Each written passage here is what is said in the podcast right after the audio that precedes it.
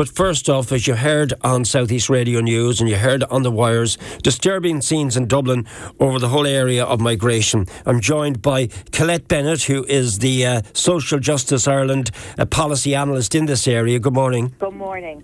I see you're very much in the news today. You say Ireland's existing approach to international protection is not fit for purpose, and it comes after a fire was lit at refugee tents near Sandwith Street, and Gardaí were called to an anti immigration protest on Mount Street over the weekend. It's really worrying, isn't it? It's very, very disturbing.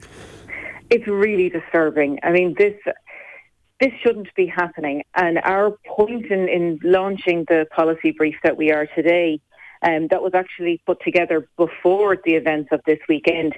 It was about the fact that we are not preparing properly for immigration.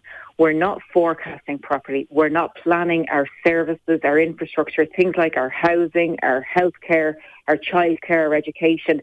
We're not planning it on the basis of the people who are going to be here all people who are going to be here.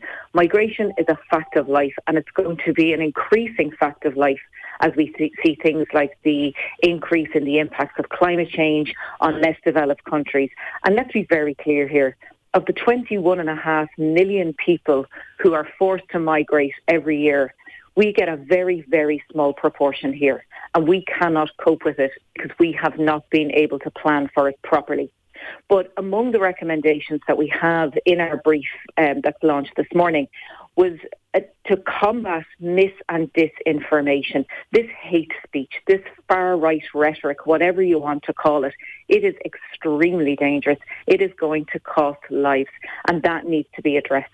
And we have seen moves by the government in the last while. There was a commission on um, media that was put together a report recently, um, and they established a working group on disinformation. That needs to ramp up what it is doing.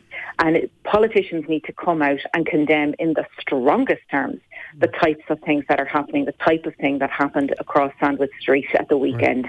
Um, is, this that, a one-off, is this a one-off, Colette, what, what happened in Sandwith Street, or, or is it escalating? It's escalating. This was coming. So we have seen what was happening in protests in Finglas, we've seen what was happening in protests in Ballymun, in East Wall, down in Kerry. Um, it's happening across the board. And what is happening is there are communities who have experienced disadvantage for the last 15 years since the last crash. They have the reason those spaces exist to warehouse migrants is because they weren't being invested in. So if you have an influx of, of new people, whether it's because you're building an apartment block or you've got migrants coming in. You're going to have residents in areas that have legitimate concerns about what that means for their resources. What is that going to mean? If you have an additional 100 people are you getting the, the additional housing? Are you getting the additional healthcare? Are you getting the additional school spaces? And they are reasonable questions to ask. But because government was not addressing those questions, was not dealing with it, it has given a foothold. And I'm not saying government are responsible for the far right rhetoric. I'm definitely not. But they have allowed a foothold to take place that is, is infiltrating communities. It's mm. spreading lies about people. It's spreading absolute hatred. It is fear mongering, and this is an escalation of that. Are we likely to see something like this if this continues? I'm not aware of, of it happening here in County Wexford, and please God, it never happens in County Wexford. But do you fear an escalation if something is not done to tackle it? I absolutely do. I absolutely do. Leaving vulnerable people, and let's remember, these are people who are fleeing from something. Many of them have arrived here with just the clothes that they are wearing. They're fleeing persecution, they're fleeing wars, they're fleeing damage to the area that they lived in where they just can't live there anymore. Um, so it's not that these are people coming in to take up high paying jobs in tech sectors or anything like that. And we're preparing for them what we're not preparing for is for people who have nothing. Mm. So what we're doing instead is we're warehousing them in derelict buildings or we're putting them in tents. And the more insecure somebody's accommodation is, the more susceptible they are to violence within that space.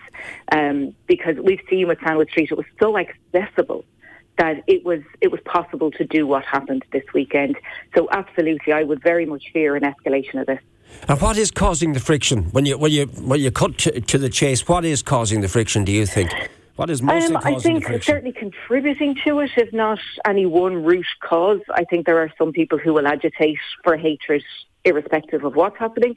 Um, but I certainly a contributing factor is that we have a multiple crisis here anyway. We've, you know, we're all aware of the housing crisis. We're all aware of the waiting lists for help, uh, particularly now around uh, mental health services. We're all aware of poverty numbers and the fact that poverty has increased between 21 and 22. Um, so we already had these crises. There has been an underinvestment, and there's no reason for an underinvestment. We're looking at a government surplus this year of 10 billion and 16 billion next year, 65 billion in total in the next number of years. There is no reason for the level of underinvestment that is causing, that is contributing to this. Um, and it's it's just because there is a, a scarcity of resources. It has allowed people to spread these lies and this hatred.